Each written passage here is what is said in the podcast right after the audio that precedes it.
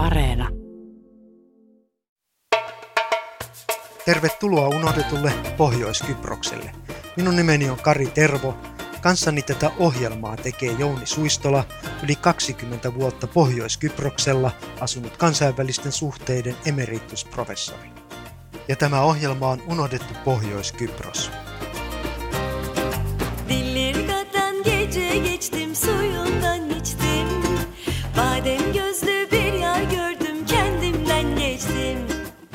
Jouni, missä sä olet tällä hetkellä? No Oulussa. No mitä nää siellä teet? No tätä ohjelmaa. Mitä itse ja missä? No Helsingissä, ikävä kyllä.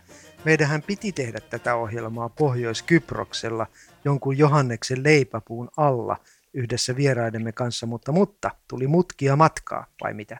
No tuli. Tuli kaikenlaista säätämistä.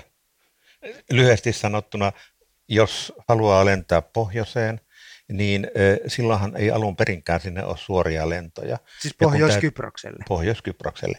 Ja, ja kun nyt tuli tämä koronahomma, se tarkoittaa siis aivan käsittämätöntä suota erilaisia lupalappuja ja, ja tuota, koronatestejä. Niin, Ja joo, ja sitten myös se rajan ylitys siis muutenkin on vähän hankalaa, kun se ei ole selvä, kuka sieltä pääsee ja kuka ei pääsee mihin suuntaan.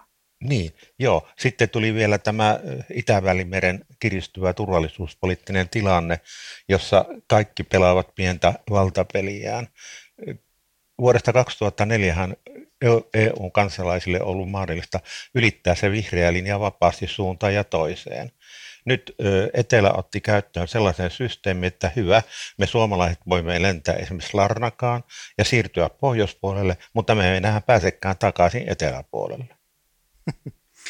No niinpä. Niin hölmöä, että aivan naurattaa, joo.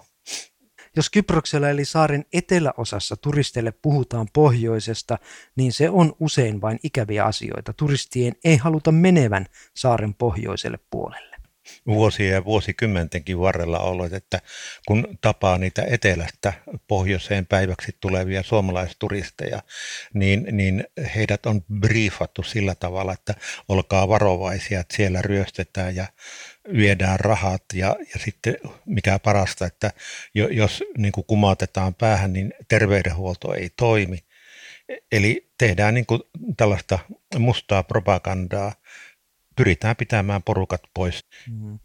Jossain vaiheessa pohjoinen oli erilaisten rikollisten piilopaikka, kun sinne pääsi piiloon eikä sieltä luovutettu ketään, koska kansainväliset lait eivät koskeneet sitä, eivätkä taida koskea tänä päivänäkään. No muodollisesti eivät. Joo, tilanne takavuosina oli se, että Briteillä oli niin kuin oman kertomansa mukaan kaksi suosikki, suosikkikohdetta. Espanjassa oli Costa del Sol ja sitten pohjois oli tämä Costa del Crime. Rikosrannikko. Kyllä, juu. No minkälaisia tapauksia sinulla tulee mieleen? No ensimmäisenä tulee tietysti mieleen tämä meidän kyläämmekin koskettanut tapahtuma, herra Gary Robb, joka veljineen teki huumebisnestä Englannissa. Kärähtivät ja sillä erolla vain, että veli joutui yhdeksäksi vuodeksi vankilaan ja Gary itse pääsi rahasalkun kanssa sitten Pohjois-Kyprokselle. Häntä ei luovutettu ja hän rupesi rakennuttajaksi. Eli sinne meidän kylän yläpuolelle Amaranta väliin Hmm. ruvettiin rakentamaan lomataloja. Kaiken kaikkiaan 283 lomataloa ja siellä vieläkin seisoo kyltti, että ne valmistuvat 2004-2005. No? Niistä on va- valmistunut on tällä hetkellä yksi. 282 odottaa vielä valmistumista. No missä tämä herra Gary Rob on nykyisin? Gary Robin nykyistä olotilaa tai olopaikkaa en tiedä. Häntä ei luotettu Englantiin, mutta kun sitten tilanne alkoi siellä pohjois kuumentua, hän otti rahasalkun ja häipyi Taimaaseen. Eli häntä ei saatu koskaan vastuuseen Hänet tästä. tuotiin sitten takaisin tai houkuteltiin takaisin Pohjois-Kyprokselle ja hän yritti jatkaa sitä projektia, mutta se ei edelleenkään oikeastaan edennyt millimetriäkään. Ja, ja sitten tämä Pohjois-Kyproksen politiikka muuttui, ruvettiin näitä rikollisia luovuttamaan. Gary meni Englantiin ja, ja palveli siellä sitten tämän tuomionsa, jonka jälkeen hänet luovutettiin sinne Etelä-Kyprokselle, jossa hän sai uuden tuomion siitä, että se Amaranta-väli, jonne hän rupesi rakennuttamaan, oli siis kreikkalaismaata, jonka hän oli sitten ottanut laittomasti haltuunsa ja käyttöönsä. Eli lain koura on sittenkin pitkä. Kyllä, kyllä. Ainakin Kyprokselle saakka yltää sitten Briteistä nykyisin. Ja sitten on päinvastaisia tapauksia. On muun muassa entisen pääministerin Hussein Özgürgünin tapaus. Hänellä oli epäselvyyksiä isoista rahasummista, jotka ilmestyivät hänen tililleen pääministerinä ollessaan. Ja nyt kun lainkoura yrittää saavuttaa hänet, niin hän on hän on lähtenyt pohjoisesta, hän lähti syksyllä 2019 ja siksi se juttu ei siellä etene. Häntä ei tarvitse palauttaa maahan, jota ei ole. Lähdettyään hän kyllä toivotti Pohjois-Kyproksen ihmisille vaurautta ja onnea. Jouni, tiedätkö, missä tämä entinen pääministeri on? Pääministeri, entinen sellainen, on nykyisin Istanbulissa. Hän eh, teki nämä ainakin oletetut pienet bisneksensä turkkilaisen tyttöystävänsä kanssa ja hän on nyt sitten onnellisesti Kyprokselta poistunut Istanbuliin ja elelee siellä hänen kanssaan. No miksi hän ei luovuteta? No sanoisinpa sillä tavalla, että kun on rahaa, niin on myös vaikutusvaltaa. Kuulin tässä eräänä päivänä Kyproksen turkkilaisesta miehestä, joka puhuu suomea ja etsin hänet. Vuonna 1965 tämä mies oli 16-vuotias nuorukainen, joka meni koulun jälkeen ase kädessä turkkilaisten linjoille vahtimaan kreikkalaisten linjaa. Näiden linjojen välissä olivat sitten suomalaiset rauhanturvaajat, ja kuten sanottu, silloin elettiin levoton aikaa Kyproksella. Tämä nuorukainen Feridun Ishiman tutustui suomalaisiin rauhanturvaajiin pitkinä päivystysöinä Ero turkkilaisten ja suomalaisten poteroiden välillä oli viitisen metriä. Feridun oli sosiaalinen ja puhelias nuorukainen, hän kuunteli, matki, jutteli, sai opetusta ja oppi kielen. Nykyisin hän on 71-vuotias tunnettu taidemaalari ja muusikko, joka on tehnyt pitkän uran kuvamataidon opettajana. Hän muistaa vanhat ajat ja ajattelee tänä päivänä näin. En ole surullinen, mutta vihainen, koska äh, Lapsuudesta me yritimme pelastaa oma hengemme, kun kreikkalaiset halunnut liittää Kypros Kreikan. Tämä oli taistelu. En mä halunnut taistella ketä, kenellä vastaan. Mutta on, semmoinen askel on tullut, että Turkki pelastan meitä, mutta sitten ilman mitään järjestys ihmisiä tullut tänne. Ja heidän kulttuuri, heidän kulttuuri ei ole sama kuin meitä. Jouni, ymmärrätkö Feridunin vihaisuuden nykytilanteessa? Konflikti on muhinut vuodesta 1964 ja ei loppua näy. Ja, ja Feridun, kuten monet muutkin, lähinnä jos nyt suomalaiseen puoluekenttään sitä sijoittaa, vasemmistolaiset ovat vilpittömästi pyrkineet sen konfliktin ratkaisuun, mutta konflikti karkaa, kuten se vanha horisontti, sitä kauemmaksi, mitä, mitä nopeammin sitä kohti nou, juoksee. Mm. Tähän on tultu, vaikka siis YK on ollut läsnä saarella vuodesta 1964, eli tuleeko siitä nyt 56 vuotta. Kyllä Joo, ja Kyproshan on YK on kauemmin kestänyt rauhanoperaatio, eikö niin?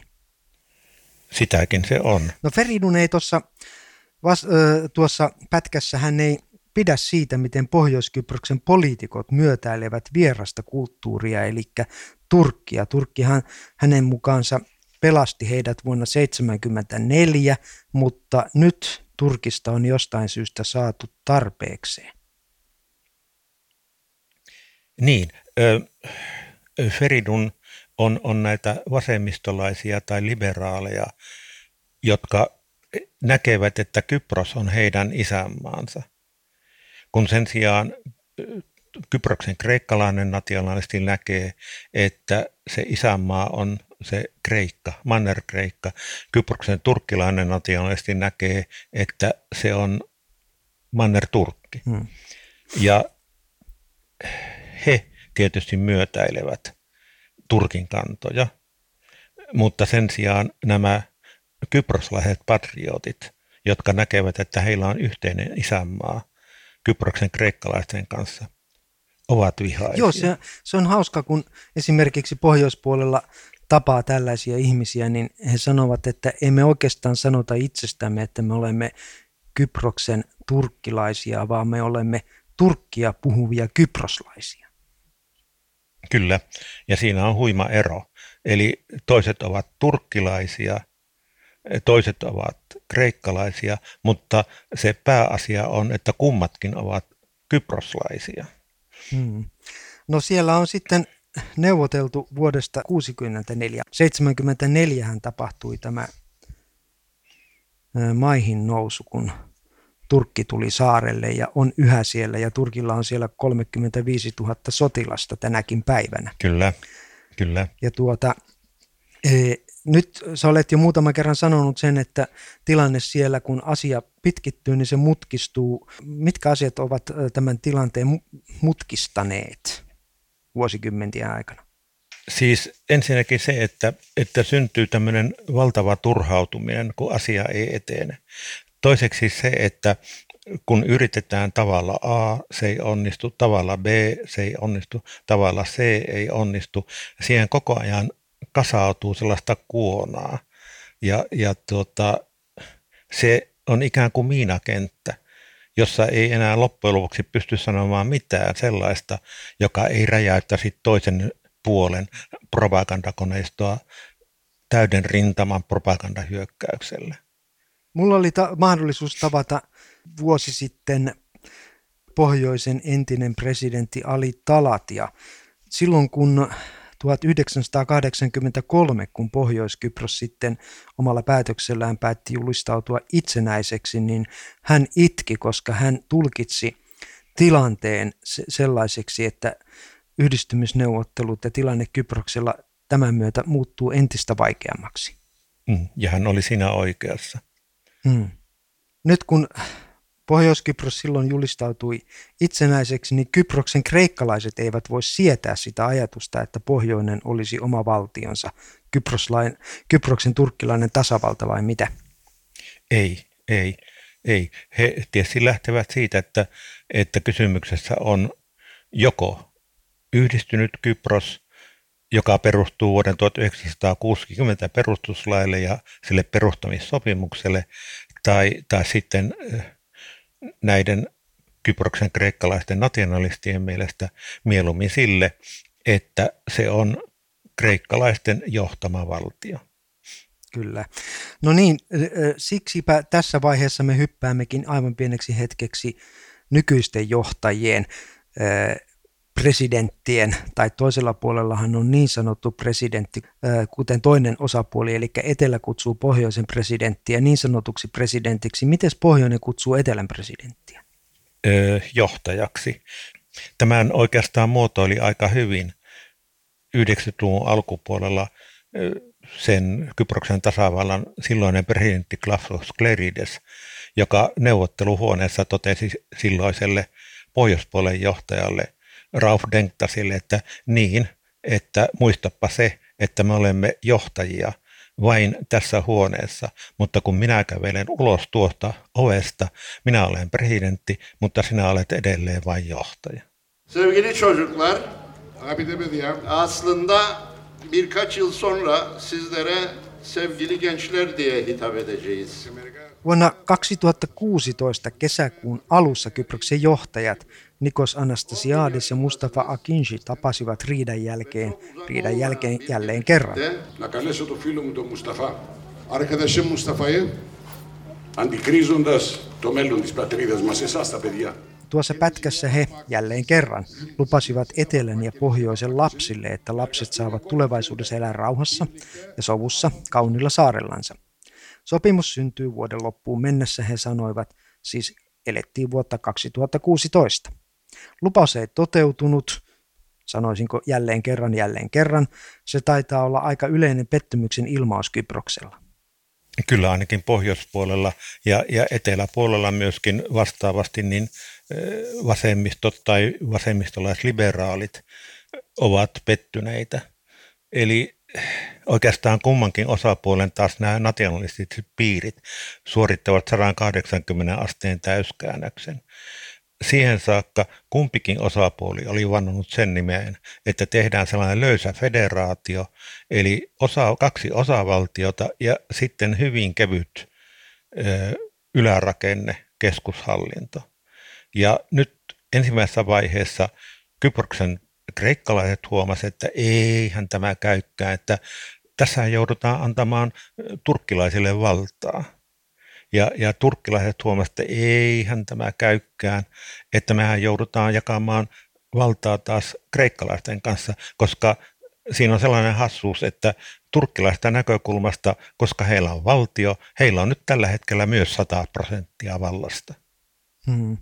Silloin aikojen alussa 60-luvulla tai 1960, kun Kyproksen tasavalta perustettiin, niin silloin he istuivat samassa parlamentissa ja oli presidentti ja varapresidentti toinen toiselta puolelta. Kyllä, juu. Eli kaikki tällaiset ylämandaatit oli jaettu kahtia. Eli ö, presidentti esimerkiksi oli aina Kyproksen kreikkalainen, varapresidentti oli Kyproksen turkkilainen. Ja sitten oli jaettu selkeästi voimasuhteessa montako paikkaa parlamentissa oli Kyproksen kreikkalaisilla 35 ja 15 Kyproksen turkkilaisilla ja niin poispäin. Mm. No kun pohjoispuolelle valittiin uusi presidentti vuonna 2015, eli tuo edellä mainittu Mustafa Akinji, niin mä muistan, silloin riemu oli aika riehakasta. Toivottiin, että lähes saman kylän pojat, eli Anastasiades ja Akinji, hoitavat sopimuksen, että se aseleposopimus siellä, joka on voimassa, niin se muuttuu rauhansopimukseksi ja Kypros alkaa yhteisön voimin vaurastua. He sentään muistavat sen ajan, jolloin vielä elettiin yhdessä, mutta ei se vaan mennyt niin. Ei se vaan mennyt niin silläkään kertaa. Eikä, eikä ole olemassa vielä sellaista näköpiirissä, sellaista kertaa, jolloin se menisi niin. Niin he ovat ehkä, ehkä viimeinen sellainen poliitikkopolvi, joka muistaa tämän yhteisen ajan. Kyllä, kyllä. Siitä on jo niin pitkä aika, että he alkavat tosiaan olla sitä sukupolvea, joka viimeisenä muistaa sen, että minkälaista se oli se yhteiselo. Elettiin yhteisissä kylissä, tai ainakin naapurikylä oli sitten toisesta etnisestä ryhmästä. Ja, ja aiemmin ohjelmassa tapaamamme Feridun, niin hän on aika toivoton tulevaisuuden suhteen. Eipä kummakaan. Kyproksen paikalliset turkkilaisesta mä puhuin. Että ne ajattelevat, siis ongelma, tämä saari on vaan ongelmasaari. Että lähdetään Kanadan, Australian, siellä on mun sisar on Australiassa, yksi sisar Lontoossa, on ihmisiä, Kyproksen turkkilaisia Lontoossa, Englannissa, Kanadassa, Australiassa on monta, siksi että täällä ei ole eh, se rauha, että meistä ei pidettiin ihmisenä, joka haluaa elää ihmisenä rauhassa täällä. Se on ainoa ratkaisu meillä, perustaa rauhaa. ehkä me tuomme enemmän YK-miehiä Suomesta. Ja, en tiedä. No, Yhdistyneet kansakunnat YK lähetti Kyprokselle ensimmäiset rauhanturvaajat huhtikuussa 1964. Jouni, sinä muutit Kyprokselle 30 vuotta myöhemmin. Miten rauhanturvaajien läsnäolo silloin näkyy käytännössä? Se näkyi silloin vielä huomattavasti selvemmin kuin tänä päivänä. Rauhanturvaajia oli silloin toista tuhatta, ja mikä tietysti eh, minulle teki heidät näkyväksi, oli se, että siellä oli silloin paikalla vielä yksi suomalainen yhdysupseeri, eli YK on yhdysupseeri nimenomaan turkkilaiselle puolelle, ja heihin kaikkiinhan tietysti tuli pidetyksi yhteyksiä ja tutustutuksi. Toinen seikka, joka lisäsi sitä näkyvyyttä, oli se, että silloin tällä YK rahanturvajoukolla oli suomalainen komentaja, kenraali Ahti Vartiainen, johon hänenkin sitten tutustuin ja tapasin häntä moneen otteeseen. Kuinka, kuinka tehokasta mielestäsi YK on toiminta siellä saarella oli silloin? YK on turvaamassa rauhaa ja se on tässä onnistunut. Saarella valitsee rauha, mutta sitten toinen puoli on tämä, että konflikti on edelleen olemassa ja sille rauhan turvajat e-, eivät oikeastaan sen tehtävän annon, annonkaan puolesta voi mitään. Mutta siellähän on kumminkin YK edustaja saarella, jonka pitäisi tehdä rauhaa. Kyllä, toki. E-, eli tässä on siis se kahtiajako, rauhanturvajat turvaavat rauhaa ja sitten tämä erityisedustaja – joita nyt hmm. siellä on ollut vuodesta 1964 jäl- lähtien loppuun 30 kappaletta tekemässä rauhaa, niin he ovat siis rauhantekijöitä. Ja ensimmäinen heistä oli suomalainen. Kyllä. Erkki Tuomiojan isä Sakari Tuomioja, jonka johdolla käytiin ensimmäiset rauhanneuvottelut Genevissä kesällä 64, ja ne kaatuivat siihen, että Sakari Tuomioja sai aivoverenvuodon, johon hän kuoli. Ja olen monesti törmännyt siellä, kun keskustelee tästä pitkästä rauhan tekoprosessista kyproslaisten kanssa siihen näkökantaan, että jos Sakari Tuomio olisi silloin saanut elää ja jatkaa sitä hommaa, niin se konflikti olisi ratkaistu vuonna 1964. Kun se konflikti oli silloin vielä tuore, niin se on paljon helpompi ratkaista, kun se on nyt muhinut siis vuodesta 1964 ja sitä on yritetty ratkaista kymmeniä ja kymmeniä kertoja. Se mutkistuu kerta kerralta, vuosi vuodelta. Ja nyt lähetykseemme on tullut mukaan Mari Von Smith. Mari, sinä olet asunut ja tehnyt töitä Kyproksella jo viisi vuotta hyvin mielenkiintoisessa tehtävässä. Olet YK pääsihteerin erityisneuvonantajan erityisavustaja ja hänen neuvonantajansa. Tervetuloa mukaan. Kiitoksia. Tervetuloa minunkin puolestani.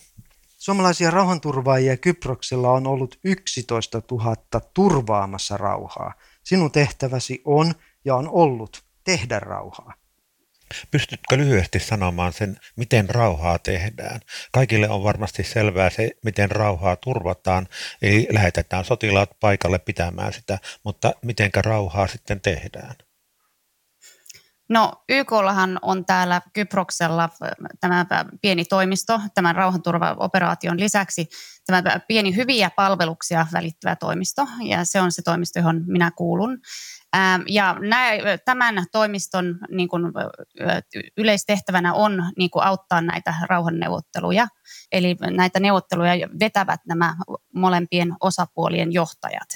He, he, tämän neuvottelut ovat niin kuin heidän, heidän alaisuudessaan. Ja mitä me tällä hetkellä tehdään, kun tällaisia näitä aktiivisia neuvotteluja ei ole käynnissä, niin me ylläpidetään tätä dialogia kaikkien osapuolten välillä sekä täällä, täällä Kyproksella että sitten muiden osapuolten välillä.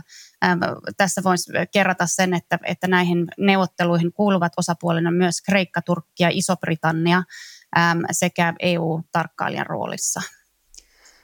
Feridun Isiman jutteli tässä lähetyksessä aiemmin aika toivottomia. Hän sanoi, että monet heistä, Kyproksen turkkilaisista, ajattelee, että tämä saari, eli Kypros, on ongelmasaari ja muuttavat pois, jättävät saaren. Feridun sanoi, että Kyproksella ei ole rauhaa ja että ehkä täällä tarvitaan taas suomalaisia YK-sotilaita, jotka muuten jättivät Kyproksen Jouni, se oli vuosi 1976. Tai, tai viimeinen suomalainen sotilas laski Suomen lipun sieltä Kikkokampista kesäkuussa 2005. Rauhan piippu ei Kyproksella ole kuitenkaan vielä tuprunnut. No onko, onko tuo saaren tyhjeneminen Kyproksen turkkilaisista, niin onko se näkynyt sinulle jollakin tavalla? Täytyy myöntää, että, että, että me ollaan siis hyvin tietoisia siitä, että, että kyproslaisia on, on paljon, molemmilta puolta saarta on, on paljon asumassa ulkomailla. Ähm, ja, ja tota, mutta, mutta tähän niin kuin sanotaan äh, enemmän niin kuin tähän lähiaikoina tapahtuneeseen kehitykseen, niin siihen, siihen mä en pysty enempää kommentoimaan. Niin ja se muuttohan on tapahtunut aikaisemmin, että se oikeastaan alkoi Kyproksen turkkilaisten osalta 1963, Kyproksen kreikkalaisten osalta jo 50-luvulla. Ja lopputulossa on siis se, että Kyproksella asuu Kyproksen turkkilaisia noin 130-140 000, Australiassa eri laskutapojen mukaan 60 000-120 000 ja Kyproksen turkkilaisten enemmistö asuu Lontoon alueella. Eli siellä on... Yli 200 000. Yli 200 000, joo. Lontoossa on muuten paljon myös eteläpuolelta ihmisiä, että, että se, on, se on tällainen varmaan niin kuin osittain myös liittyy tähän siirtomaan, siirtomaan taustaan, on hyvän, hyvin vahvat, vahvat linkit niin kuin Britanniaan. Kyllä, ja mikä on mielenkiintoista, he asuvat hyvin monesti samoilla asuntoalueilla. Niin molemmat Kyllä. ryhmät yhdessä tavallaan. Kyllä, mm. joo. Marisa, muutit saarelle 2015, sitä ennen ehdit tehdä pari vuotta töitä Kyproksen asian ö, kanssa YKssa New Yorkissa. Ja tuolloin 2015 niin johtajat Anastasiades ja Akinshi aloittivat neuvottelunsa ja lupailivat saaren lapsille sopua ja rauhaa. Muistan tilaisuuden kesäkuulta 2016 olit sitten mukana noissa suljetuissa neuvotteluhuoneissa. Voisitko kertoa, mikä oli tunnelma siellä? Ähm, no yleisesti ottaen näissä, näissä neuvotteluissa, niin kyllähän se tunnelma oli, oli semmoinen, että monta kertaa oli mielessä, että, että tässä, tässä eletään historiallisia hetkiä – mutta se neuvotteluprosessi itsessään, sekin tämä pari vuotta, reilu pari vuotta kestänyt neuvotteluvaihe, oli, niin kuin, se, se vaati paljon töitä, että neuvotteluja käytiin monta tuntia päivässä, monena päivänä viikossa.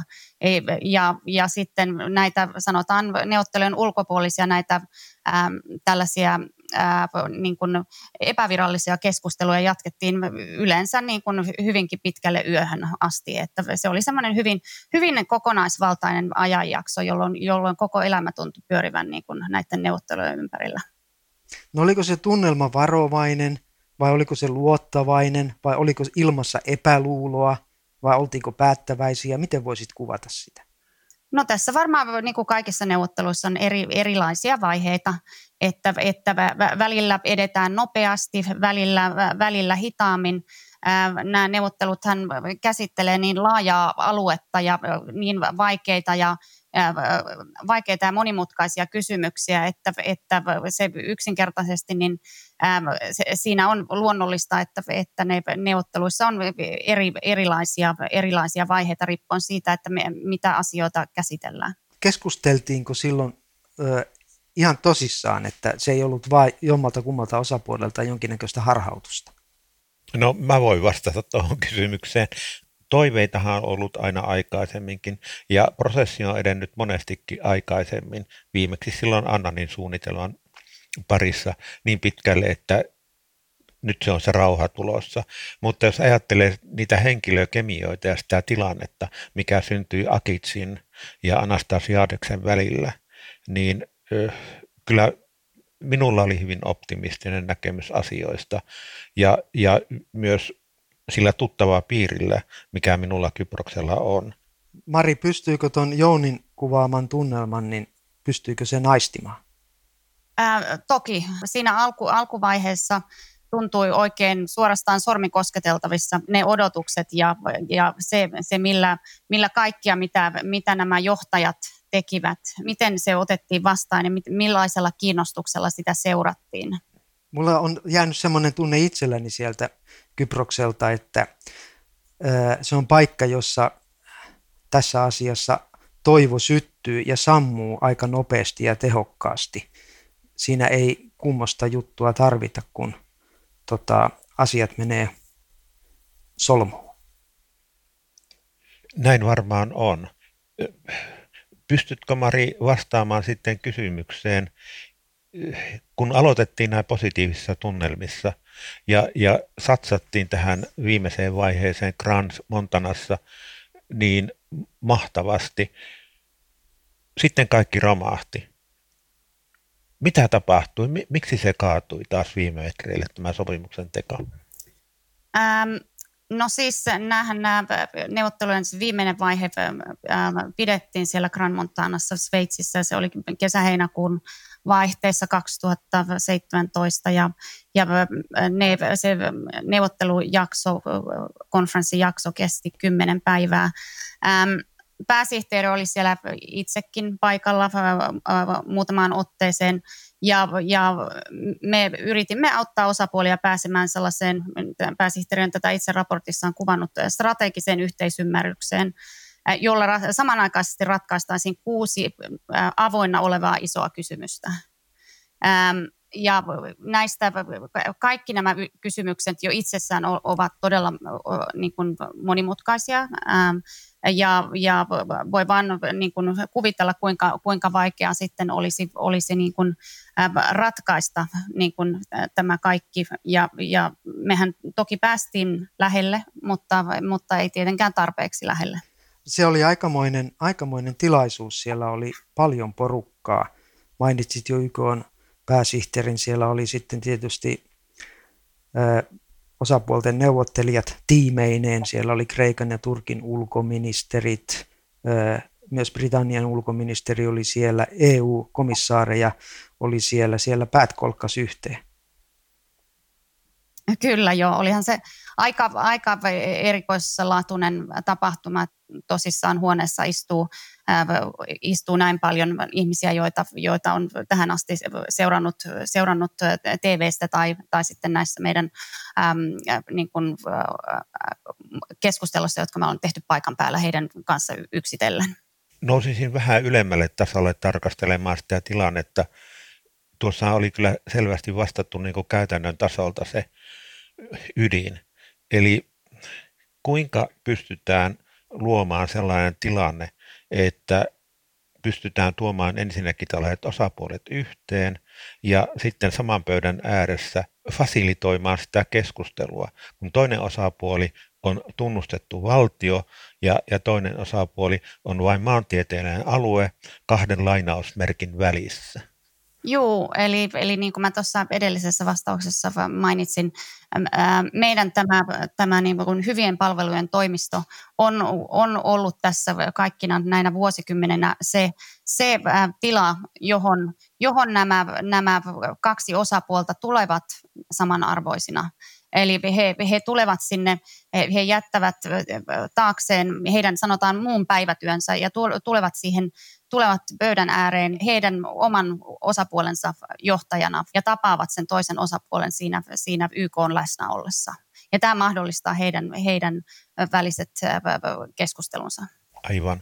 No, teillä täytyy varmasti olla siis jokaisella sisäänrakennettu sanakirja myös erilaisista ilmaisuista ja, ja termeistä, mitä voi käyttää, mitä ei voi käyttää ja missä yhteydessä. Joo, tämä, tämä on meillä ihan, kuuluu osaksi tätä meidän, meidän toimiston normaalia, ää, niin kun, kun tuodaan ihmisiä, uusia ihmisiä sisään. Meillä on sellainen pitkä lista sanoja ja miten niitä käytetään ja mitä ei käytetä ja mitä niiden sijasta käytetään. Ja, ja t- tämä lista kaikilla meidän työntekijöillä on niin kuin todellakin niin kuin sisään ajettuna ja se on tuolla sel- selkäytimessä ja, ja sitten nämä samat, samat opasteet jaetaan myös sitten kaikille vieraileville niin dignitääreille, korkeamman tason vieraille. Sen, sen näkee sekä, sekä YK että muiden vierailevien hallitusten edustajien niin kuin, toiminnasta, että se, se ei välttämättä ole aina helppoa sellaiselle, joka ei ole tähän tottunut. Et se on tietysti meille, koska tämä on osa meidän, meidän jokapäiväistä työtä, niin se on meille, meille niin kuin tulee sitten automaattiseksi, mutta et tosissaan, että jos tänne tulee pieneksi aikaa, niin onhan se, että pitää olla aika, aika nopea lukemaan ja sisäistämään ne, ja, ja ne, jotka, joille puheita kirjoitetaan, niin, niin ne, ne, ne pitää varmistaa, että, että ne menee sen mukaan, mit, mitä, mitä termejä täällä voi käyttää. Minun mielestä Jouni on ilmaissut asian mainiosti aiemmin, että hän on puhunut verbaalisesta miinakentästä. Minkälainen on pahin miina, johon tällaisessa tilanteessa voi joutua? Pystytkö antaa Mari siitä mitään esimerkkiä? En oikeastaan mitään erityisen. Ne on ihan, täällä on ihan siis se, että, että millä nimellä, mitä, no mä voin ihan esimerkkinä sanoa, että mitä titteliä käytetään mistäkin, mistäkin johtajasta tai, tai poliittisesta toimijasta, millä tavalla viitataan osapuoliin, ja niin poispäin. Että se, jos, jos sanoo yhden sanan väärin, niin sitten, sitten voi olla, että, että, että siitä tulee sitten palautetta. Missä vaiheessa YK-väki te aloitte tajuta, että tämä ei sovun teko siellä Grans Montanassa, niin se ei onnistukaan? Mä sanoisin, että, että meillä siis koko tämä neuvotteluvaihe, niin siellähän on, on hetkiä, jolloin, jolloin tuntuu, että tämä, tämä voi onnistua ja taas hetkiä, jolloin tuntuu siltä, että ei. Mutta että kyllähän sitä siis rauhaa yritettiin löytää tai sitä yhteisymmärrystä, johon, johon aikaisemmin viittasin, niin sitä yritettiin löytää kyllä ihan loppuun asti.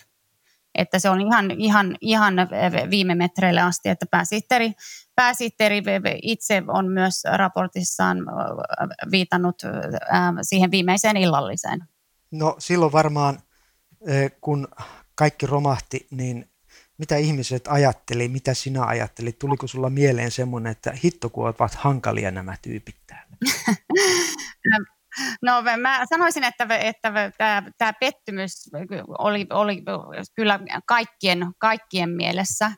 Ähm, äh, olihan se, siis tähän oltiin pistetty niin paljon työtä ja, ja aikaa ja, ja toki niin kuin uskoa ja, ja kaikkea. Että olihan se niin kuin todellakin iso, iso pettymys, että, että siitä, siitä ei, ei tullut mitään.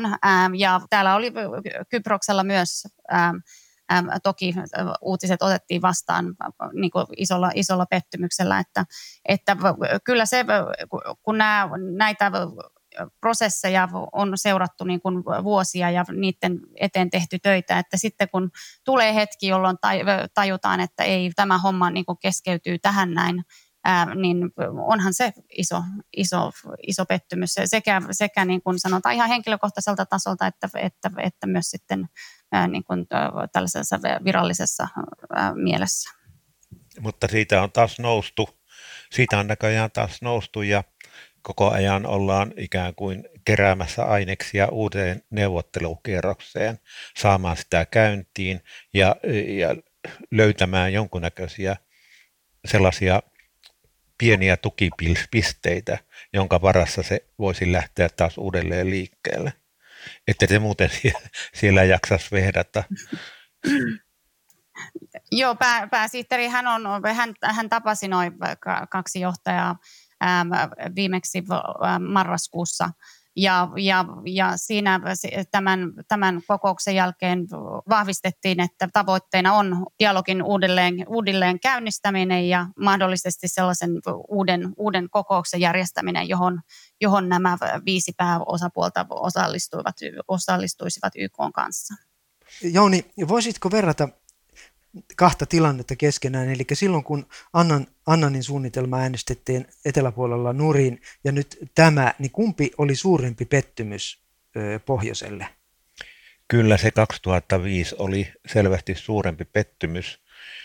Niitä on kyllä vaikea rinnastaa. Siinä oli niin erityyppistä tilanteesta kuitenkin kysymys. Se sanotaan 2005 paketti oli selvästi isompi, koska se sisälsi myös sen EU-hun menon, että Kyproksen turkkilaiset olisivat muuttuneet yhtäkkiä eurooppalaisiksi, mitä he eivät olleet koskaan olleet. Et siinä kaatui kaksi isoa asiaa samalla kerralla.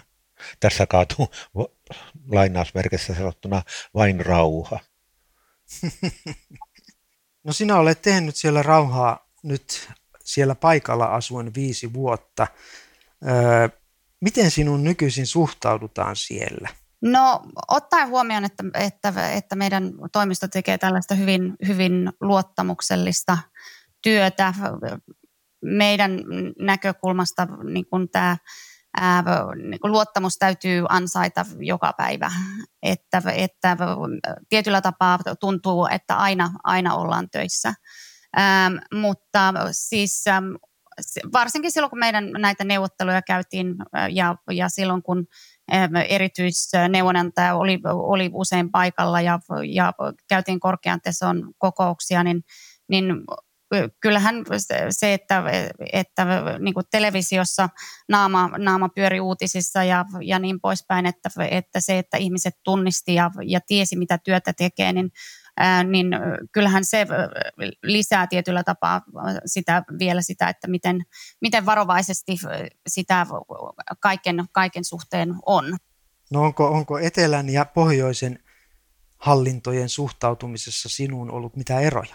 Ei millään tavalla. Että me, me tehdään hyvin, hyvin läheistä yhteistyötä molempien, molempien osapuolten kanssa ja mulla erityisesti mä, mä pidän pidän tätä dialogia auki näiden johtajien toimistoisin esimerkiksi. Eli puhun hyvin, hyvin säännöllisesti molempien kanssa ja kyllä siis sen verran hyvin tunnetaan, että kaikilla tasoilla melkein etunimellä puhu, puhuttelevat minua ja, ja sillä tavalla, että erityisesti vielä meidän toimistoroolista johtuen, niin pyritään mahdollisimman tasapuolisesti myös omalta, omalta tasoltamme pitää tätä yhteistyötä.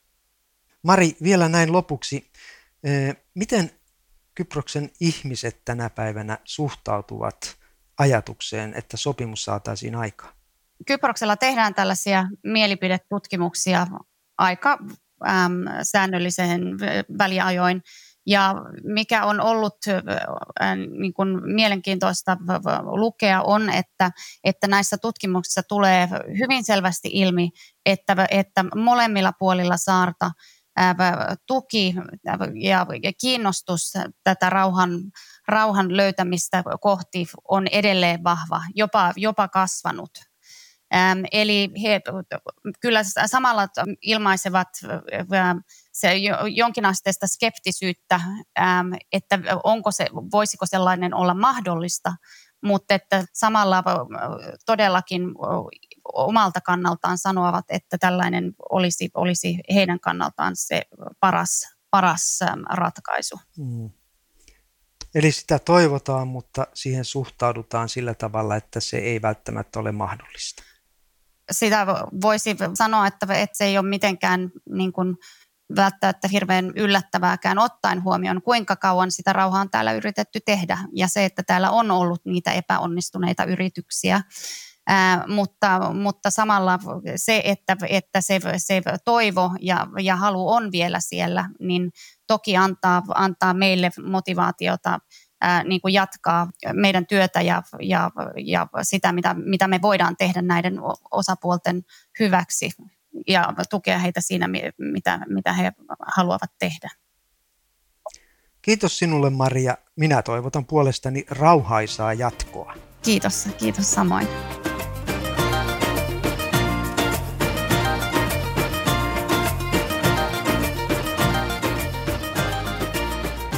Osa kyproslaisista on nyt niin kyllästyneitä tilanteeseen, että he ovat perustaneet erilaisia kansalaisjärjestöjä keskenään rajan yli. Kuinka monta, onko sinulla käsitystä siitä? Niitä on niin paljon, että en ole koskaan pystynyt niitä laskemaan. Kysymys on siis siitä, että sekä eteläpuolella, kreikkalaisella puolella, että siellä turkkilaisella puolella on erittäin voimakas kansalaisyhteiskunta, johon kuuluvat puolueet, johon kuuluvat AY-liike. Eli se, se ei näy tänne meille. Aina kun puhutaan Lähi-idästä mm. tai muslimimaista, ollaan sitä mieltä, että ei ne osaa tehdä demokratiaa. Kyproksen turkkilaiset ovat osanneet. Se on täysmittainen demokratia, katsoi sitä mistä näkökulmasta tahansa. Niin, siellä on niin sanottu parlamentti, siellä on niin sanottu presidentti, siellä on niin sanottu hallinto. Niin. Ja siellä on sitten näitä niin kuin tässä on tässäkin ohjelmassa jo tullut esille, näitä erilaisia kansanliikkeitä tai kansalaisyhdistyksiä mm. oikeastaan joka lähtöön.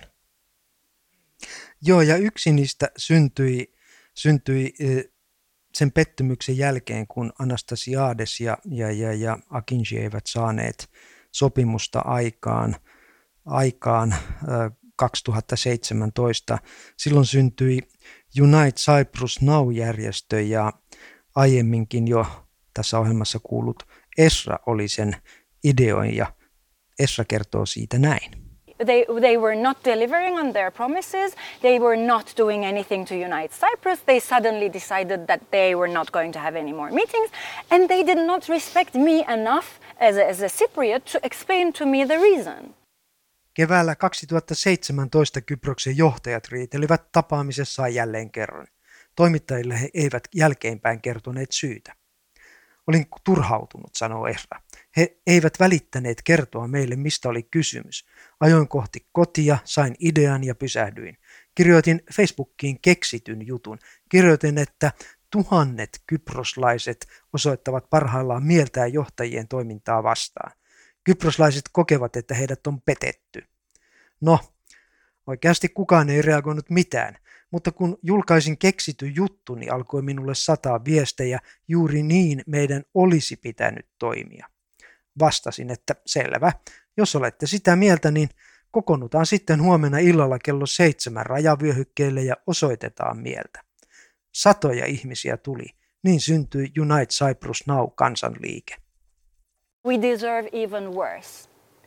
And I posted it, and uh, it's uh, gathered unimaginable attention. People started Tämmöisiä niitä syntyy siellä. Näitä, näitä on tullut ja niitä on paljon myös mennytkin. Kyllä, ja, ja tuossakin täytyy korostaa sitä, että Esra tuli perustaneeksi järjestön tai liikkeen, jonka jäsenet ovat Kyproksen kreikkalaisia ja Kyproksen turkkilaisia. Kyllä, kyllä. Mutta tässä on tietysti äh, siinä mielessä surullinenkin äh, loppu, tai sanotaan näin, että se ei ole vielä loppu.